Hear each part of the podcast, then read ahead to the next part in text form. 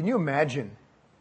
I'm going to ask you to, ma- to imagine this morning what it would be like if we lived during a time when the elder statesman of our movement was saying that people who deny the Trinity,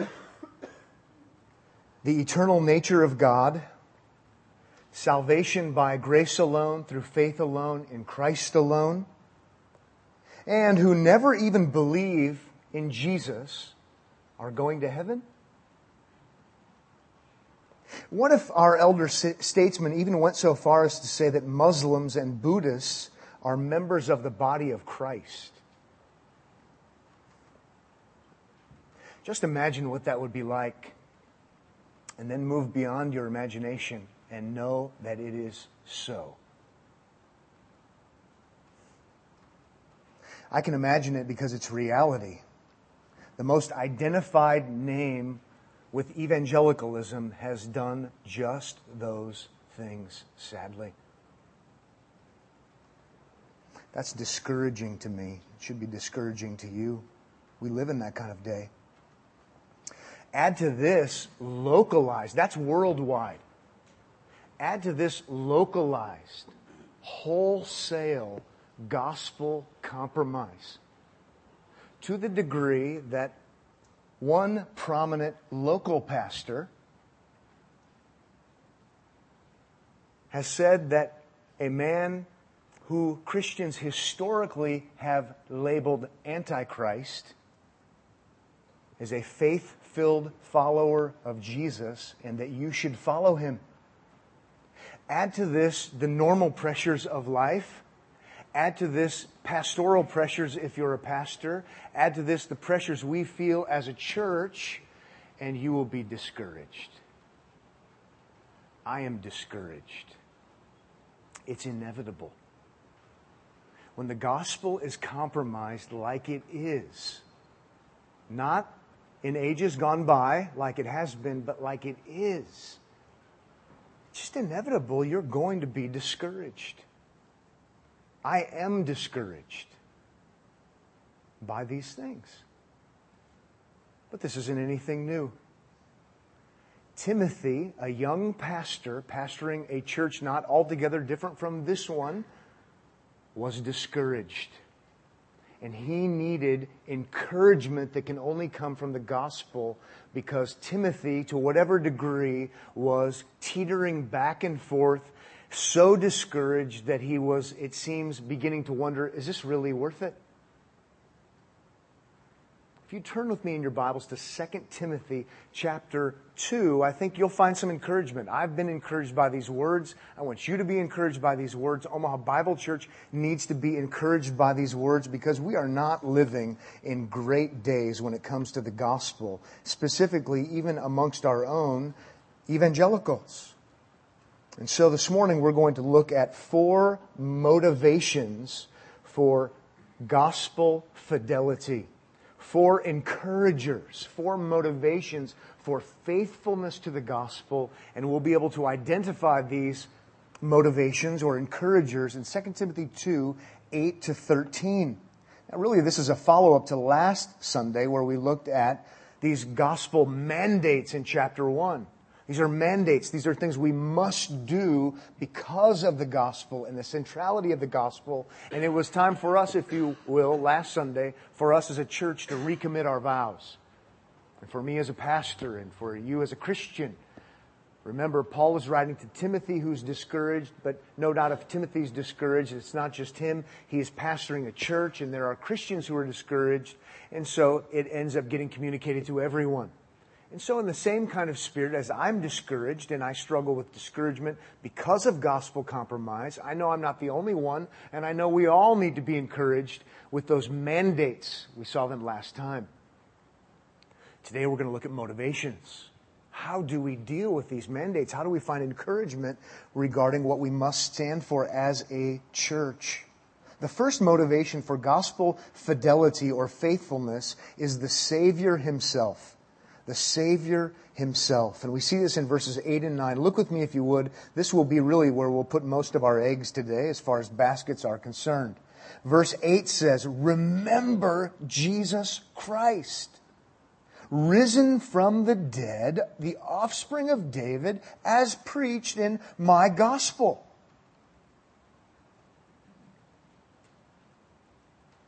Pause, pause, pause, waiting for soaking in to happen.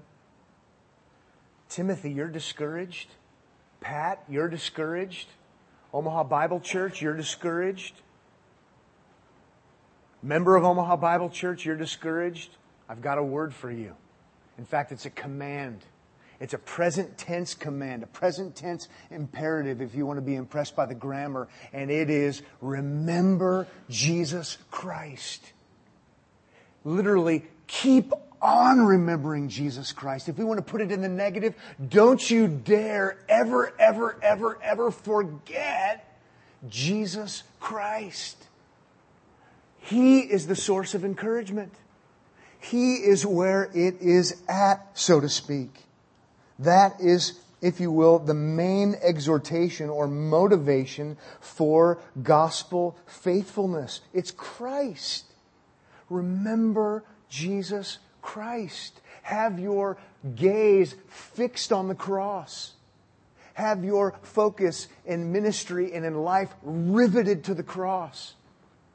The way to best deal with your discouragement is don't forget what this is all about to begin with. It's not about a philosophy anyway.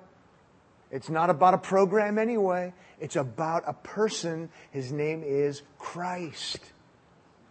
The longer I'm a Christian, and I haven't been a Christian for that many years, but the longer I'm a Christian, the more I love, I love, I love this particular motivation. It's the one that cures all ills, if you will. Because you get so discouraged and you get so frustrated and you look around. Remember Jesus Christ. I talked to a pastor not long ago who I really respect, and we had enough time together, and we talked about a lot of pretty serious things. And eventually I felt comfortable enough and I said to him, I said, So do you think about quitting? Been doing pastoral ministry longer than I have. Faithful, well respected. He said, More and more. I wasn't anticipating the response. Do you? More and more. I think it's almost inevitable. Maybe not but you're trying to proclaim the gospel, to be faithful, and you pour into people's lives, and you, by the grace of God, see some, some faithfulness happening, and then it's one heartbreak after another heartbreak after another heartbreak. Even in chapter one, Paul is acknowledging, Timothy, I know there are people that you know and I know, and they have walked off the track. They're no longer holding on to the gospel. And Timothy, I know that, and it's discouraging. And sometimes it becomes so discouraging you think, you know what, I might just want to sell insurance. I might want to do something else. Let me find something where I can make more money and have more free time and more whatever because I don't think I really need this and I didn't sign up for this to begin with. The great cure for you and for me to sign up for one more day and one more week and one more year and one more decade, one more lifetime, is remembering Jesus Christ. It's about Him. It is about Him. And He is where we are to have our focus. He emphasizes the person and work of Christ. That's what, what we are to remember. And if you look at verse 8, let's start with the person. Jesus Christ and I'm going to skip to, to the next component, the offspring of David. We'll go back to risen from the dead in a second. Let's talk about person first. Jesus Christ, the offspring of David. If you're new to the Bible, that probably doesn't really ring profound. or if you've been drinking too much NutraSweet like me, your short-term memory loss, you think, help me out, Pat remember Jesus Christ, ris, uh, excuse me, risen from the dead, and then he emphasizes the offspring of David. That is more profound than we imagine, perhaps. The offspring of David? What's profound about that? Well, offspring of David, if you go back to 2 Samuel chapter 7, you have the Davidic covenant, we call it. God's promise with David that he would have an offspring, not just his immediate son, he would eventually, 2 Samuel 7:13, 7:12, 7:14, he would have an offspring who would reign forever. That there would be a greater David and he would be central to all of God's plans and all of God's purposes. Then you cross reference to Matthew chapter 1 that Jesus is the son of David. He's the one. And then you keep reading in Matthew chapter 1 verse 21 and he, the son of David, will save his people from their sins. He is everything in God's drama of redemption. If he's the son of David, offspring of David, that's who this Jesus is that we're to remember. He is the lead in the play, so to speak. Everything centers around him. And think about how encouraging that is. If our whole life and ministry and church life and pastoral life is somehow centered around promoting and articulating and defending a message from one of the supporting actors or actresses, I think there are better things to do. We're talking about Christ, the offspring of David.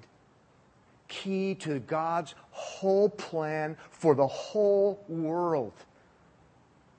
That's who our ministry focuses on.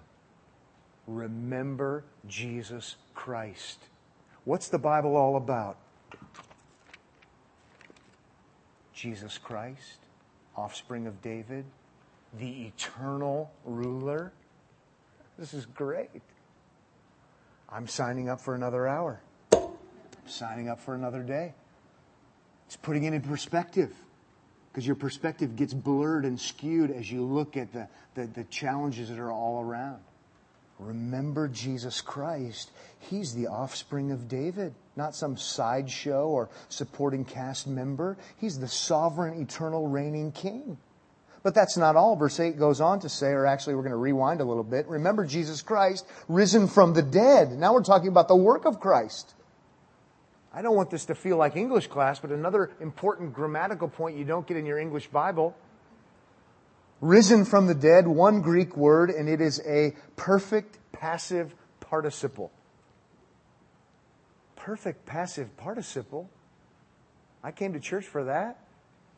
It's not an English class. You're right, it's a Greek class. One grammarian puts it this way the perfect participle here lays stress on the fact that he is, I like this, still risen.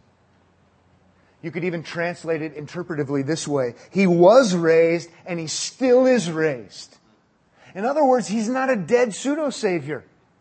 Again, you know what? Remember Jesus Christ, uh, who had a lot of profound teachings and really seemed to, you know, point us in the right direction. And, and, you know, he died a martyr's death, and so we should really be inspired by that. Remember him.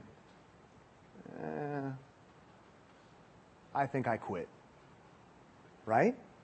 Remember Jesus Christ raised from the dead, and he is still raised.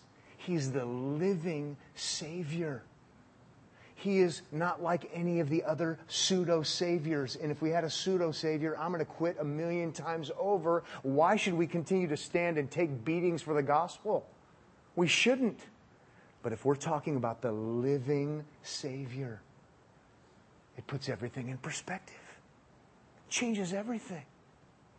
Changes everything. And I realize these are just basic things. Timothy could have been saying, Paul, tell me something I don't know.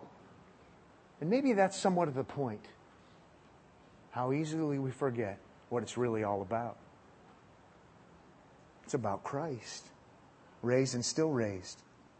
Romans 1 4 says, At the resurrection, he was declared to be the Son of God in power. It was God's official, God the Father's official way of saying, and he said it in other ways, this really is my Son. He said it even from heaven. But it was the most outstanding, significant, official way of saying, this is my Son he's not like any of the prophets, as good as they were. He's my son, Romans 1 4. Not only that, when we look at the resurrection, we even see that there's hope there for us. Persecution can only get so bad to the point where you're so frustrated and you're so persecuted, they kill you. Remember Jesus Christ, risen from the dead. By the way, if he's raised, read 1 Corinthians 15, you have the hope of resurrection. Not only the hope, you have the guarantee of resurrection. Puts everything in perspective. All right, I can do it another day. Remember Jesus Christ. But that's not all. Remember Jesus Christ at the end of that verse in verse 8, as preached in my gospel. I love the way Paul says it. He, in no way, shape, or form would we ever conclude he means his gospel as opposed to another gospel. Read Galatians 1. He makes it clear there is no other gospel. If there's another gospel, it's a false gospel. But he says, as preached in my gospel. Like no one else other than Christ himself, he's known for one thing, gospelizing. The apostle Paul, by the grace of God, writes Romans. It's all gospel. He defends the gospel in Galatians. It's all gospel to the point where he says it's mine. I've given myself to this. You know that about me, Timothy. And he says, remember Jesus Christ, the one I've been telling you about over and over again, the one who I tell everyone about every chance I get. Remember him. The Christ who came from heaven to live a perfectly righteous life, to earn salvation, if you will, for all those who would ever believe. The Jesus Christ, the gospel that says he died a sinner's death even though he never sinned in thought, word, or in action. Perfectly atoning, satisfying the righteous requirements of God and God's justice the Jesus Christ and his gospel that, that has Jesus rising again from the dead as the victor, as the proof that atonement has been made and power over sin has been demonstrated. Again, for everyone who would ever believe. Oh, yes. Remember that Jesus. Remember that Jesus. Remember his gospel, which is Paul's gospel, which is our gospel, which is the gospel. Remember that gospel. The gospel that says you're saved by grace alone, through faith alone, in Christ alone. He gets all the credit. And if you remember that gospel, you'll probably sign up for another day. It's not time to quit. Doesn't matter what kind of emails you get. Doesn't matter what kind of hate mail you get.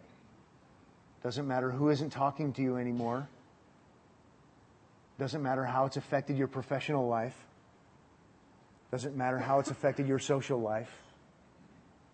It doesn't matter, doesn't matter, doesn't matter, doesn't matter. Why? Because Jesus Christ is the Savior who's alive and who saves sinners, and He saved me. Remember that. Isn't that good? I just live in this world. Remember Jesus Christ. Remember Jesus Christ. How simple is that? But how easily we forget. We get distracted. Somebody wants us to go down a, the road of a, oh, well, well, let's go social gospel. Well, we want to have a social impact, but that's the fruit of the gospel. That's not the gospel. Uh, or a politicized kind of gospel. Well, uh, we do want to, I guess, you know, make an impact as citizens of the United States because this is where we are, and so we want to have an impact on politics. But, but that's not the gospel. That, that would be impact as the fruit of the gospel. What is the gospel? Read 1 Corinthians 15, and it has everything to do with Jesus Christ crucified, Jesus Christ raised, and the call to believe in Him for redemption, for forgiveness, for righteousness. Omaha Bible Church, because we're a church, because we're fallen, because we're not perfected, and you and me, we have a tendency to forget Jesus Christ. Maybe we focus on other Bible things. Maybe we focus on other things and start getting confused about what the gospel is versus the fruit of the gospel. It's just how it is. History shows it over and over again. Remember Jesus Christ. That's what we're here for. We're a Christian church, which means we're gospelizing people. And it's so easy for us not to be that. That's why we need to be reminded here. Let's close out verse, let's go to verse 9 and then we'll move on to number 2 where it says, just the first half of verse 9, Paul says, For which I am suffering, bound with chains as a criminal. The only thing I would want to point out there is the obvious, and that's that Paul's not just preaching something that he doesn't practice. Just as a reminder, all of you Timothys out there, all of you churches out there, church members, I'm commanding you to do, Timothy, as a gracious mandate, the very thing that I know all about. That's why I'm in prison. That's why they're treating me like a criminal. That's why I'm facing injustice because of the gospel. I imagine Paul was somewhat like John Bunyan, famous John Bunyan from Pilgrim's Progress, the author of that if he would just stop preaching the gospel of salvation by grace alone, through faith alone, in Christ alone, which gives Christ all of the glory, they wouldn't keep arresting him. He would be somebody in the community. He would be significant and have clout, probably make a lot of money. He's pretty smart. Just stop. And everything will be okay. John Bunyan, as soon as you stop gospelizing, we don't care if you talk about Jesus, we don't care if you talk about God, we don't care if you talk about those things and spirituality. Just stop talking about salvation by grace alone, through faith alone, in Christ alone, and the door of the jail is unlocked. Just walk out. And I like Bunyan, he says, I'll keep doing this till moss grows on my eyebrows. That's how long I'm going to stay in this jail.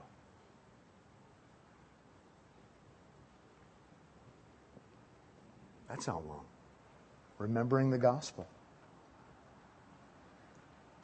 A second motivation for gospel fidelity would be Scripture and its power. Scripture and its power. First one is the Savior. The second one is Scripture. Look at the second part of verse 9. We'll do this one rather quick, quickly. It says, But the Word of God, so he's imprisoned, but the Word of God is not bound. The contrast is, I'm bound, but the Word of God is not bound. And again, a little bit more grammar, it's perfect tense. It has not been bound and it still isn't bound. In other words, it'll never be bound. In the Word of God, he seems to use that phrase not just for all Scripture in general in 2 Timothy, it's gospel specific. Here's perspective, Timothy. The Word of God is not bound. The Scripture and its power should encourage you. Think about this Omaha Bible Church, Pat Abendroth, Mr. and Mrs. Christian, Christian juniors, the gospel isn't bound. You might get persecuted. People might not talk to you anymore. People might say things about you that aren't true. And on the list could go, but you need to know this, and I need to know this, and take it to the spiritual bank. The Word of God, i.e., here, gospel, is free. It is free. I don't mean free as in you don't pay for it. That's true too. It's free in that it's not bound. The Word of God, the gospel of God does its work. It is effectual, we might say. It is effective. It always is going to do what God wants it to do. And so they might arrest you. Probably not in this day and age. They could or do all kinds of other things, the Word of God, the gospel of Jesus Christ, is going to do its work. Paul knew about this. Turn with me, if you would, to Philippians chapter 1. It's very helpful, very personal. The gospel can't be stopped. You can lock me up. You can issue a gag order. You can do all these kinds of things. You can slander me. You can say, say all kinds of bad things about me. But Paul is saying the gospel goes out and it goes out effectively according to God's plan and purpose. I love Philippians 1:12 where it says, "I want you to know, brothers, that what has happened to me has really served to advance the gospel." And you would scratch your head about that and go, "What? Paul didn't want to be imprisoned. He keeps wanting to go to Rome." his whole life and he can't get there. Or when he is in Rome, he's imprisoned and he's not free to go out and do gospel ministry effectively. And, and he wouldn't say, Oh, yes, I just can't wait to go to jail. He, he, he, would look at it from a human perspective and say that that's not what I want. I want a great commission ministry, right? Make disciples of all nations. And how in the world is that going to happen if they keep chaining me up? And you want freedom, and we want freedom as a church to, to, to proclaim Christ boldly and clearly without any restraint. And, and we, we love that kind of desire, and that's what we seek after. But sometimes there's roadblock here, roadblock there, circumstance here, stopping us there. Ah. And the Philippians are thinking, Paul, we're praying that you get out. Man, the gospel, we really want the gospel to go forth. We're going to get you out some way or another. We're just going to keep praying. He's like, listen, be encouraged. Right? That's verse 12. I need you to know something. Turn your prayer supplication into prayers of praise. it's actually served to advance the gospel.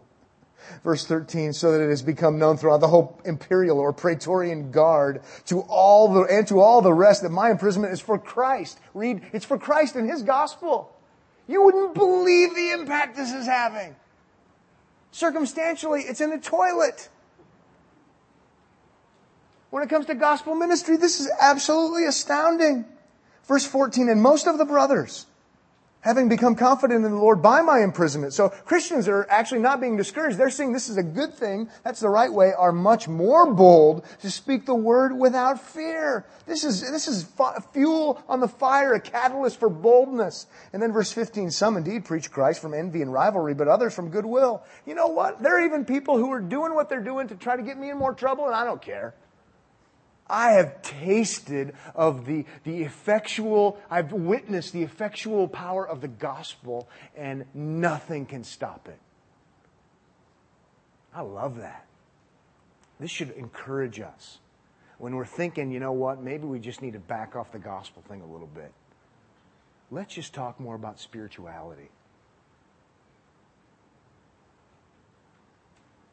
Let, let, you know, we probably shouldn't talk a lot about sin because that does hurt people's self esteem. Maybe we could be more effective if we said, you know, you're, you're, so, you're such a good person. You're such a good person. And you know, God looked ahead in the corridor of time and He saw how good you were. Oh, you're so nice and lovely. He saw that, that, that, that He sent His Son Jesus to die for you. If I sound like I'm mocking, it's because I am. Because that's not the gospel, that's a lie. Romans chapter 5 says that while we were yet sinners, Christ died for us. That's what makes the gospel so good. That we're not good. While we were yet sinners, what is a sinner? A sinner is someone who is opposed, a rebel. Remember, in terms of even uh, former days, we don't understand this because we don't live under a, a monarchy, under a king. We have a reputation as people for hating that, by the way. Maybe it even helps us not understand the Bible. When there is a king who is a ruler and you try to overthrow the king via insurrection, trying to topple the government, you're a sinner because you want to play king. The king says, Here's what you will do. And you say, I will not. You just elevated yourself to position of king because you're above the king because you write the rules. That's what we're talking about. God says, Don't eat that fruit. They eat the fruit. They say, in effect, we're God while we were yet sinners, while we were spiritual insurrectionists trying to overthrow the divine, perfect government, shaking our fist at God in our hearts, as religious as we may have been, Christ died for us. See, we feel the temptation. You start preaching that kind of gospel, man, that guy's a lunatic. You know? What's with that Omaha Bible Church? I never leave feeling good. I just keep hearing about Christ as if, you know, it's just Christ, Christ, Christ. That pastor should listen to Robert Schuller more or something. He needs to learn, you know, how, how, how good we all are. It's a lie. And when we feel the temptation to start using truth language to tell lies, because of the pressure and because we want people to like us and we want more influence and want, want, want more power, what we need is to remember what we see here. The gospel is powerful to do its work, the scripture and its power. The word of God is not bound. The word of God is going to do what it's going to do no matter what. No one can stop it. Luther said, The body they may kill, God's truth abideth still. That's just a great paraphrase, an artistic way of saying what we see here. God's word is going to do its work, it's going to carry out its power. Thomas More in the 1500s and others did everything they could to undermine William Tyndale because William Tyndale had the audacity to think that it would be a good idea to translate the Bible in the language of the people so they could read it and understand the gospel and understand that salvation is by grace alone, through faith alone, in Christ alone. And they would have nothing of it, and so they strangled William Tyndale and then they burned him. And we know who William Tyndale is today. And we like William Tyndale and we read Tyndale biographies. And it's fuel on the fire because it reminds us that while they may kill us or imprison us or try to stop the gospel, nothing will stop it. In fact, attempts to try to stop it, what Paul discovered was it actually just leads to more progress. And we need to remember the power of the gospel. It can't be stopped. It can't be imprisoned. So let's just keep giving it, giving it, giving it, giving it. And amidst the difficulty, remember Jesus Christ risen from the dead. What's the worst thing they can do? They can kill you. But you're not following a dead Savior, which would be a waste of time. You're following the living Christ who will raise you again. I'm signing up for another day of ministry. I'm recommitting, rededicating my life to Christ. and you should too if you need to. The gospel's that powerful. Let's move on now to number three. Third motivation for gospel fidelity is the salvation. Oh, you ready for this one? You ready for controversy? The salvation of the elect. The salvation of the elect. There, I said it. Awkward moment in the room. He said elect. Did he mean election? Yeah, he meant election. As in God choosing? or politics. Uh, God choosing. All right, it's in the room. Got to deal with it. There's the elephant. Being a little silly because I know how controversial it is. But in this passage, it's not meant to be controversial. It's meant to be, if you will, pastoral balm on the soul that is hurting. It's meant to be balm on the soul of the church that is hurting you know what? We're trying to be faithful to the gospel, but it's getting rejected over here and rejected over here, and people are saying bad things about us over here, and people are maligning our reputation over here, and you know what? I just don't know if I want to do this anymore. And in effect, what he's going to say, and we're going to read it in a second, is don't forget about the doctrine of election. Don't forget about God's sovereignty and salvation and you will find yourself ready for another day and another week and another year. Let's go ahead and read it. Verse 10. Therefore, Paul says, since the word of God is free, it's going to do what it's meant to do. Therefore, because of that, I endure everything. I can put up with it. I can deal with it. How about this? For the sake of the elect, that they also may obtain the salvation that is in Christ Jesus with eternal glory. You got to deal with it. It's right there. And it's not meant for a church split. It's there meant for encouragement. It's meant to be encouraging to us. Remember election. Remember, cross reference Ephesians 1 that God chose some before the foundation of the world. Remember Acts 13 48 that all who have been appointed unto eternal life believed. Now, what you can do is preach, preach, preach, preach, preach, preach, preach. Don't compromise at all.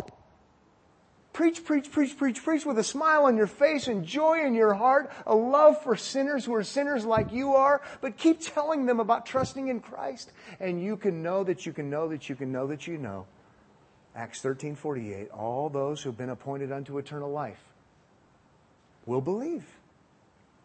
And so my friend here rejects, my friend here rejects, my friend here rejects. I'm getting bad mouthed by this person who's not my friend, bad mouthed by this person who's not my friend. I'm getting pushed out of this culture, this society. Oh, man. Remember election.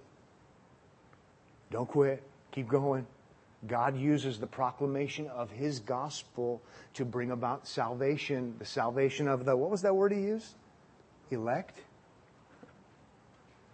Yep. Gonna keep doing it. Gonna keep going.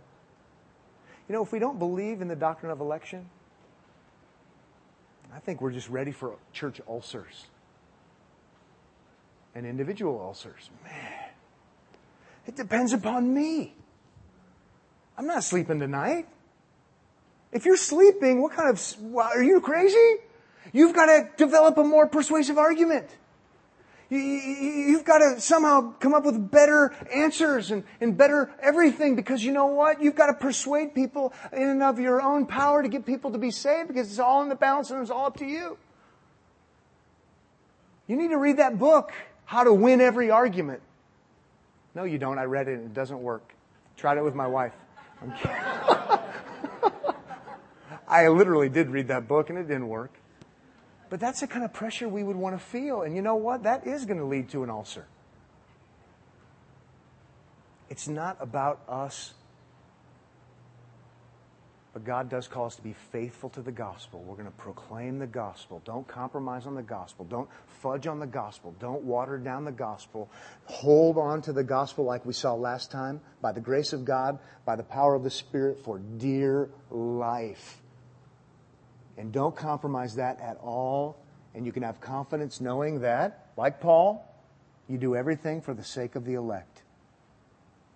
It's great that he doesn't say everything you do in ministry you do for the sake of the non elect.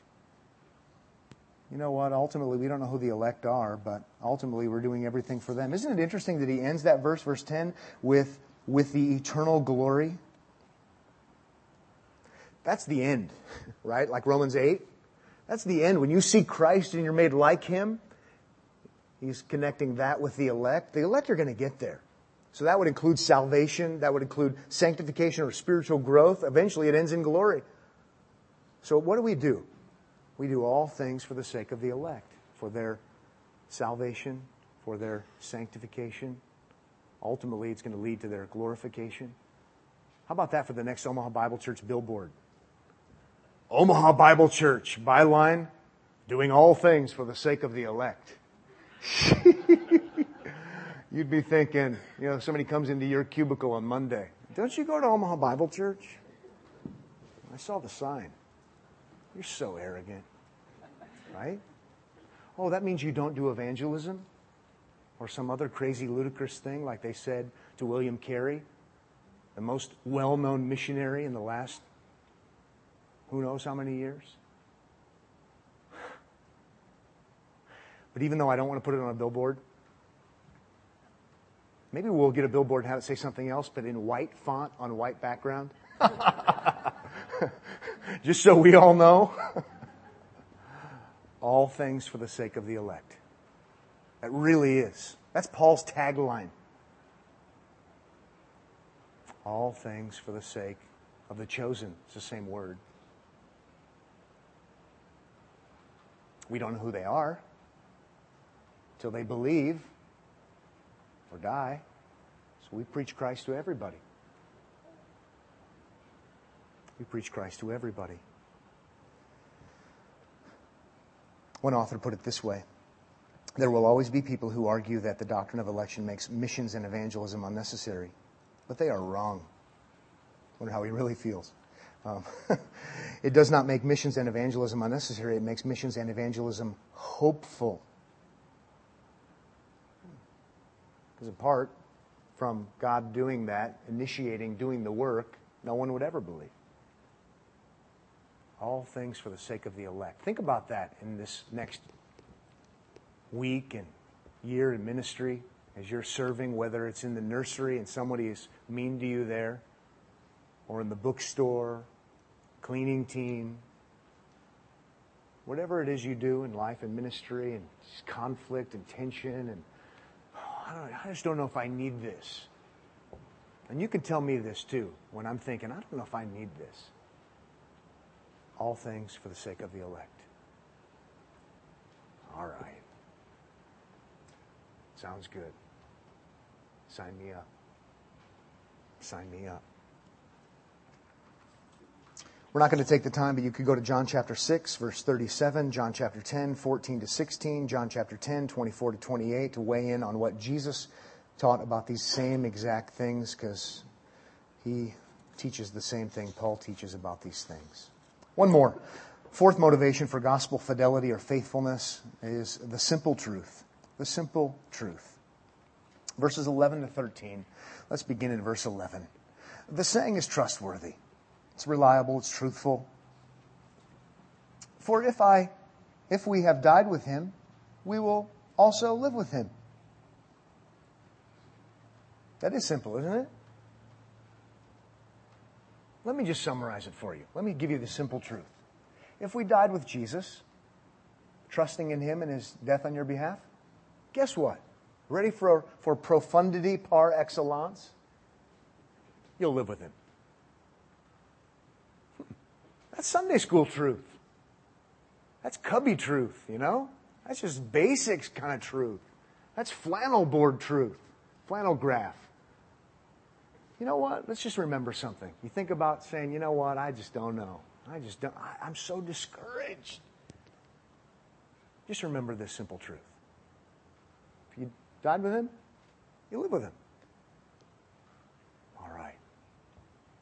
That's good. That's gospel. it's helpful. Sometimes we just try to make it too hard, try to make it too difficult. He's saying it's not that difficult. It's just really straightforward and really simple. Now, it does cut two ways. We're going to see in a moment, but let's just keep reading. He says in verse 12, If we endure, we will also reign with him. Now, at first, that's really encouraging, and I think it's meant to be. Because you're in the trench, you know, you're fighting the war, and there are bombs going off all over the place, and you're taking sniper fire, and you can develop the analogy if you'd like to, and, and you think, man, this is, this is a hard battle to endure. Is it really worth it? And he says, let me tell you, it's worth it. If you endure, verse 12, we will also reign with him. Timothy, keep fighting the battle. Don't quit. Don't compromise. How about this? This might help. Don't think that it's all for nothing. It's not all for nothing. We're talking about reigning with Christ. We're talking about reigning with Christ here. The endurance is, is a good investment. It's not a wasted time. Remember, he's the offspring of David, risen from the dead. We can reign with him. You can't reign with a dead Savior but you can reign with this one. Now, you might think that can't be what Paul means. He's not insisting on endurance.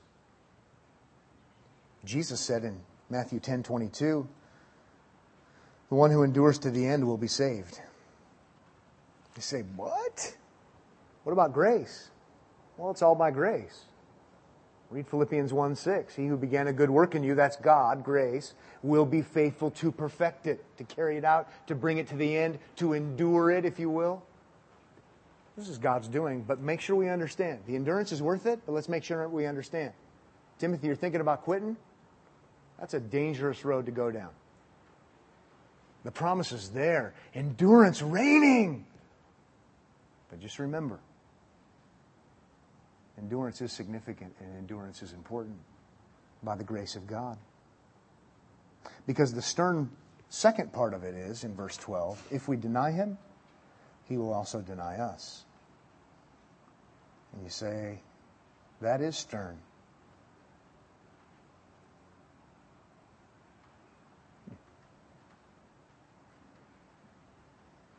Be careful how you're thinking this through, Timothy.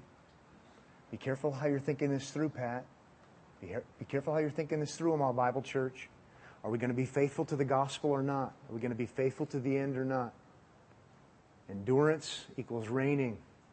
Denial equals being denied. You say, that sounds like uh, motivation through fear. Call it what you want. But Christians don't get motivated by fear, it's only by love. Just read the verse. I, I sense a little fear there. I just need to know full well that if I deny him, he'll deny me. You need to know that too. We need to know that corporately as a church. We deny Christ, he denies us. Read the Revelation accounts to the point where we have the gross and disgusting graphic of Jesus saying, If there's not repentance, I will vomit you out of my mouth. It's disgusting. If you deny me, I will deny you. That motivates. That's a motivator. It's not the only motivator. I'm really glad it's not the only motivator, but it is a motivator.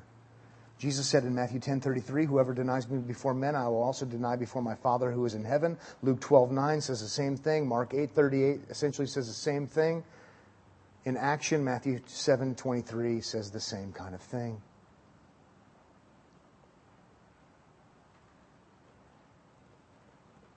It's a big deal. What we're going to do with the gospel is a big deal. It really is.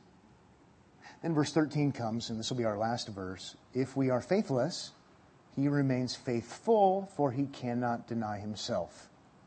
And there's two ways to take that, and respected Christian believing scholars disagree about what it means. Some see it as kind of an isolated passage, and they see it as um, assurance, even if you're faithless. It's taken that way quite often. You might have a study Bible that takes it that way. And others say, no, if you pay closer attention to the context and you keep it with verse 12, this is not a statement about assurance. This is a statement about assurance that God is going to do what's right. If we are faithless, he remains faithful, for he cannot deny himself. That is to say, verse 12 really is going to happen. If we deny him, he will also deny us. How do we deny him? We deny him by being faithless. I think the context supports the view that says this is not where you go to say, I don't have to believe, but God is going to be faithful to save me. I don't think that's the idea at all. If you want to walk off the track, you can walk off the track, but know this God is faithful. And he doesn't embrace unbelief. That's why he calls you to believe in his son. It's a sobering kind of reminder. It's a sobering motivation. Otherwise, we have God denying himself, really. This is sort of like John 3:16 and John 3:18. John 3:16 is the positive, John 3:18 is the negative. Believe for eternal life, don't believe for judgment. God is faithful. He deals with us accordingly.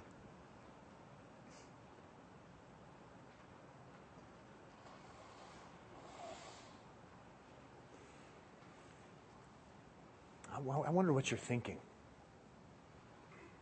Maybe I don't want to know what you're thinking. I actually do.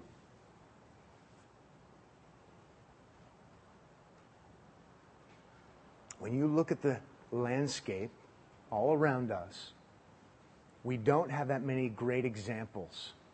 Stalwart, standing firm with a spirit of love and graciousness, but standing firm. We do have some, but we don't have that many, and we have lots on the landscape of they used to hold to the gospel. I've heard them preach with my own ears. I've witnessed it. And now they're actually saying people who deny the gospel and deny the eternality of God are members of the body of Christ. And so we're tempted to maybe go there. What do we do? What does Timothy do? What do I do? I'm ashamed to tell you, I'm ashamed to tell you that I don't even know how many people who have impacted my life and been spiritual mentors and leaders in my life. I think of five of them that I've ever had in my whole life, three, if not four of them, have either denied the faith or have lived a life that shows a denial of the faith. And I don't think I've ever said that publicly before because it's shameful. But then I have a decision to make.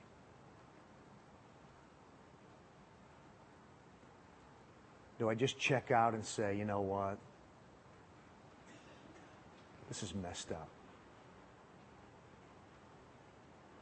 I think I'm going to find something easier to do. Or do I, or do you, remember Jesus Christ? Remember Jesus Christ. Remember Jesus Christ. Remember Jesus Christ. That is what we do. Because no mentor has ever been my Savior. And if God could speak through Balaam's donkey, he can speak through men and women. Right? No matter what happens, no matter what your mentors do or don't do, no matter what I do tomorrow, and I don't plan on doing anything out of the ordinary. No matter what, no matter what, no matter what, no matter what, remember Jesus Christ. Remember Jesus Christ. Let's pray. Father, thank you for a time this morning where we can talk about sober things that provide us with motivation. And I'm asking on behalf of this particular local church that men and women would be remembering Jesus Christ and remembering Jesus Christ some more. And where Christ isn't remembered, that there would be a good and gracious but firm spirit of reminding. That we would continually be pointing and being pointed to Christ, Jesus, the living Savior, central to your plans and purposes. And that we would see Christ glorified in the city of Omaha. That we would see people repenting of their sin, people trusting in Christ and Christ alone, that we would see their lives transformed on their way to glory. And that the fruit of that would be obvious and evident, that lives would change, that families would change, that our community would change as a result of the gospel, because of the gospel and for the fame of the author of the gospel, Jesus Christ, the Lord Himself. In Jesus' name, amen.